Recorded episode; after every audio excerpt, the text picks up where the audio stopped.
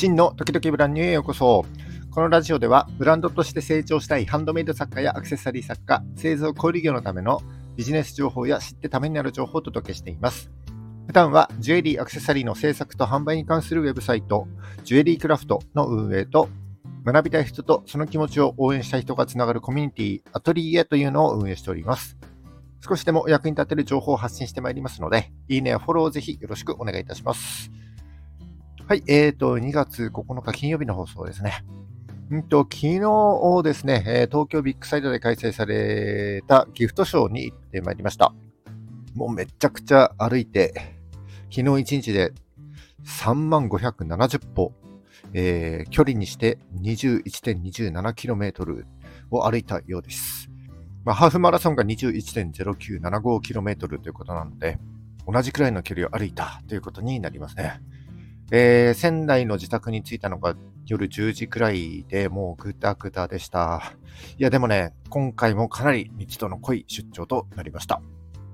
えっ、ー、と、ビッグサイトには先月1月の半ばに、あの、クリマス祭のハンドメイドインジャパンフェスでも、あの、訪れましたけども、えー、まあ、ギフトショーは世界、世界じゃないか、最大規模の業者見本市ということで、もうありとあらゆるものとサービスがね、集まる非常に大きな展示会となります。えー、会場の規模感で言うと、ハンドメイドインジャパンフェスの2倍以上、出展者数は2939社、うんと海外からも16カ国から325社出展したということもあって、もう雑貨からインテリアからアウトドアから食品に至るまで、ありとあらゆるものに溢れている、そんな、えー、会場になっていましたね。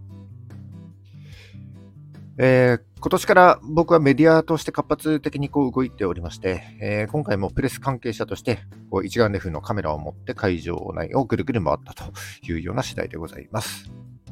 はいえー、ギフトショーには前回、昨年の2月に訪れておりまして、えー、前回もまあ細かく見て歩いてはいたんですけども、今回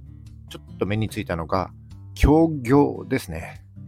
え、以前からも、あの、各地域の商工会議所だったり、中小機構、それから、え、プロモーターやマーケッター的な役割を持った企業などが、全国の伝統工芸品とか、あと地域の原産品なんかをこうリブランディングして販売していた。っていうのは、こう目にはしていたんですけども、え、今回目についたのが、クラウドファンディングの Makuake、それからキャンプファイヤーが直接大手企業、えー、ビックマッビックカメラやマツキヨなどとこうタッグを組んで出展したっていうのがちょっと目についた次第です。えー、 Makuake がこう大きくブースを用意して、あのその中で Makuake のプロジェクト実行者が直接ブースを出すっていうのは、まあ、以前からありましたし、今回もあったんですけども、えー、今回は、 Makuake とキャンプファイヤーが、えー、大手企業と協業して、直接ですね、ブースを、えー、出して出展していったっていうのがちょっとね、興味深かったです。まあ、両者ともあまりお金をかけないで1ブースだけで出展していたので、ほとんど目立ってなかったんですけども、えー、クラウドファンディングのこの各社がですね、持っているノウハウと、えー、大手企業の資金力だったり、それから機動力とかね、そういったところで協業していくというのは、今後もこう増えていきそうかなというふうな気がしました。まあ、とにかくですね、ありとあらゆるものが溢れている現代ですので、一社だけで勝負するというよりは、こう2、3社ですね、タッグを組んで、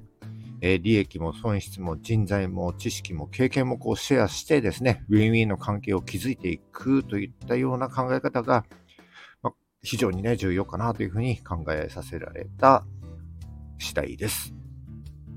で、実はこのギフトショーにはですね、うちは3回ほど出店したことがありまして、えー、なんだかんだ1回の出店につき100万近くかかります。えー、見本市なので、在庫を販売して売り上げを上げるというよりは、えー、見込み客を獲得して、えー、販路を拡大したり、えー、新商品をお披露目したりですね。あとは異業種との交流でこう新たなビジネスチャンスを得たりと、展示会が終わった後の大きな、えー、効果に出展者の多くが期待して出展するというような形になると思います。だから展示会のこの期間3日間でどれだけ多くの見込み客を獲得できるか、あるいは、えどれだけ多くの商談につなげられるかということが、まあ、目標になるんじゃないかなというふうに思うんですね。えそうなると、まずは目を引くブース作りが第一。そして現場での営業力がめちゃくちゃ大事になってくると思いますけども、仮に営業力が多少弱くても、えー、目新しい商品、それから個性のある商品っていうのは結構見つけられやすくて、で、販路拡大のチャンスっていうのはね、大いに発生すると思います。えー、僕が以前仕掛けたのが、その3回出店した中で仕掛けていったのが、えー、貴金属製のカトラリーとか雑貨を作ってこう新しいブランドを展開しようとしたんですよね。で、えー、展示会に出展したことで、なんだかんだ話があってですね、東京、横浜、大阪など、かなり有名な大手デパートとか、あと商社などとこう取引した経験があります。ただ、えー、話は決まって、こう、出す、なんか、お店に出せたとかそういうのはあるんですけども、ただ、ここからが問題で、例えば、10店舗取引が決まって、仮に10店舗に買い取ってもらえるとしてもですね、その支払いは、えー、納品から1、2ヶ月後になる、えー、下手したら2、3ヶ月後ですね、になるなんてことを頭に入れておかなければならないということですね。1店舗分の在庫を生産するのも1ヶ月ぐらいかかったりするので、えー、そうなると仕入れから売り上げの回収まで4、5ヶ月かかるなんてことも起こり得るわけです。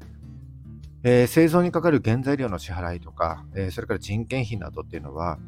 売上の回収の前に発生して支払いが、え、しなければいけませんので、ありま、当たり前ですけども、え資金を立て替える必要があるということになりますよね。え運転資金がたんまりあればなんとか回るかもしれませんけども、